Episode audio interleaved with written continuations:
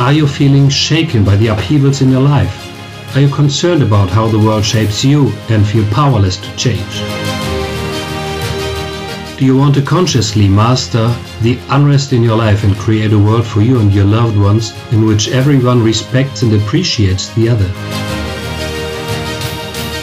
I accompany you on your journey. Find yourself with wisdom and the help of this podcast. This podcast is for you. Every day for a whole year, you will get an impulse for self-knowledge and inner growth. My name is Bernd, and I would like to invite you on an exciting journey of discovering yourself. And here is today's question. Would you rather eat a taco made of bugs or weird animal parts? Please answer this question and think about it, see what comes out, don't rush it, flow with it, there's no right or wrong answer.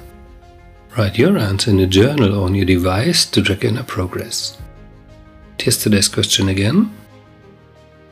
Would you rather eat a taco made of bugs or weird animal parts? I'm happy to accompany you on your way to let your light burn brighter. Be excited and tune in tomorrow for the following question to yourself.